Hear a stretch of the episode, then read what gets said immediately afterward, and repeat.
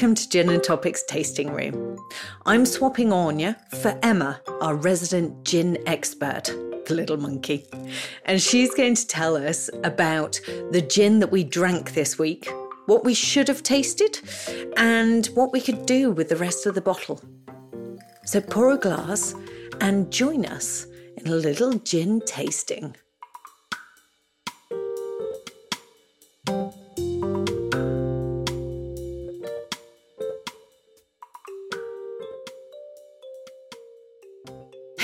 Hey we are leaving the city behind. We're off on another adventure, and I said that I'd take you off to the wilds. You did? We're going to Brecon. Oh, lovely. Wales. Oh. Yeah, we are. We're off to Wales, Brecon Beacons, and we are drinking the Brecon Botanicals gin. Lovely stuff. And this is the, was it Penderyn Distillery? Is that how you say it? Yes. Penderyn? I don't know. But they're, I'm they're, not known, even going to attempt an accent. they're known no. for their whiskey. I don't know how much. Oh, so I don't know how much of the gin happens at the distillery. Um, so I first came across this brand in about 2010, 2011, but you couldn't really get it over here because it was made for the Spanish export market. So we managed to get our hands on a bottle at a little place in Soho called Graphic. Uh, it had the biggest gin collection Nice. in, I think, pretty much the world at that point. Um, and we had a try, and it was delicious. Um, Yeah. But yeah, I was sure I would. I'm not sure how much of it they make there, or whether they get it made somewhere else and then they blend it with that beautiful um, water from the Brecon Beacons after. Also, they may have changed Ooh. in the, you know, what, 13, 14 years. In that since- little bit of time. in that little bit of time. Yeah, it just shows how long I've been drinking gin for, really, doesn't it? Yeah, not constantly. Not just a constant drip feed of gin for the whole of that time. No. Pretty much though, I suppose. Um so yeah, it doesn't doesn't say anything on the bottle either. Um I mean, regardless. but you know, that doesn't matter. No. That doesn't matter. What really matters is what it tastes like. So I'm going to pour some into my glass. I'm going to have a smell first. Ooh, got big, Stuff my nose in. big juniper. Delicious. Hello. Mm. Lots of citrus as well. I remember loving this when I first tried it, and Oh, it smells so good. it is my kind of gin. Big, It does smell like a proper, proper, proper gin. big, big juniper, citrus support. Smells quite crisp. Mm, Should you have a taste? does. Yeah. Oh.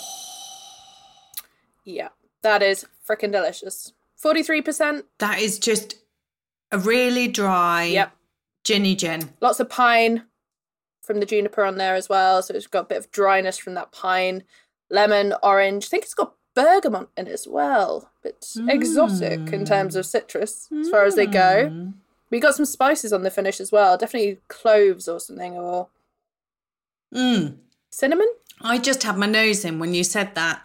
And it absolutely took me to to sort of cloves and Christmas. I was going to say, remember those? Um, you used to make them at school. You get the big oranges and stuff them with the cloves. We do it every year. I love it. That's like the mark of Christmas when you stuff a pomander. It, it's not overall. But it does have that, but not overpowering. No. It doesn't have, but it was only because you said it. So it was an association of the smell as soon as you said it. Yeah, But it isn't overpowering. It's just sort of a little bit there. But I think it just gives that little bit of warming, doesn't it? yeah, it's lovely. Really, really nice. I like it a lot. But yeah, overall, it's just juniper citrus. You have to go looking for the under underlying spice. I guess on the finish, it comes through a bit more. Um, Try a little bit of tonic. Add some bubbles. See what the carbonation does to the. Open a new bottle. It's a good In sound. it goes. Bubbly, bubbly. brings the spices out a bit more on the finish. Citrus to begin with, but then uh, that kind of warming, kind of oriental spice. Yeah, it's a lot more spicy than it was neat. Yeah.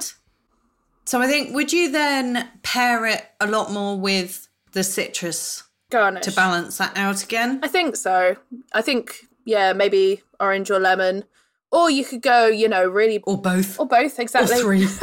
You could go like the whole other way and add something really fresh to it. That you could add cucumber or something. That might be quite nice. Oh yeah, yeah. I love a Um, bit of cucumber and pepper. Yeah, Nice. that would be good. But I think this is just going to work in all your classic cocktails, right? So your Negronis, your Martinis, it's going to be very at home in in both of those. Although actually, I wonder if something, as I say, going like really bright, kind of cucumbery and things like that, you could go for mint and make a south side. Ooh. So a south side is kind of like a gin mojito, but it's served up like a daiquiri.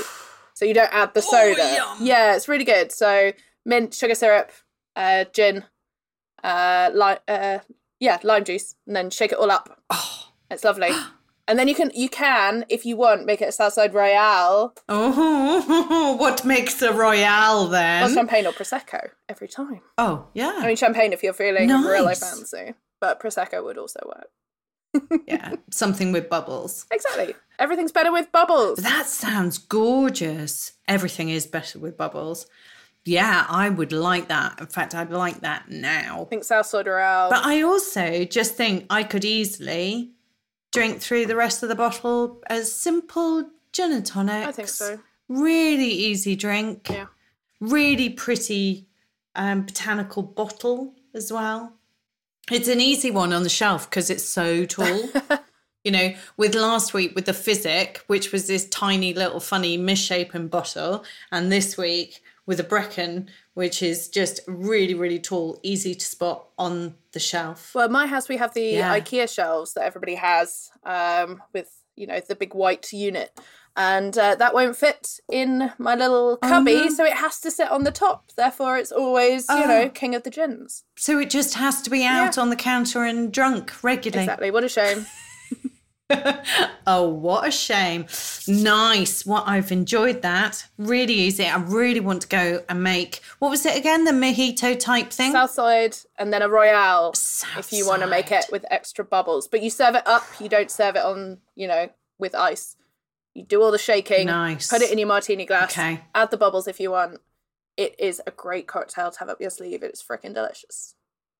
Oh, I'm definitely having that. But I'm not going to put it on my sleeve. I'm going to put it in my hand and then I'm going to drink it all the way down. That's probably a Nice. better idea. Thank you very much for that. And next week, I think we may bring things back to everyday gins. Hmm. Everyday gins that we may see, you know, easy, easy reach. Okay, maybe not appreciate it as much as we should. Possibly. That's what I find with everyday Yeah. gins. They're everyday for a reason and people forget. Well- so, well, we'll see. Exactly. Let's see what you've got for Well, we'll see. We'll see. We'll, we'll taste it and see. so next week, I'll see you then. I'm excited. See you then. Bye. Bye.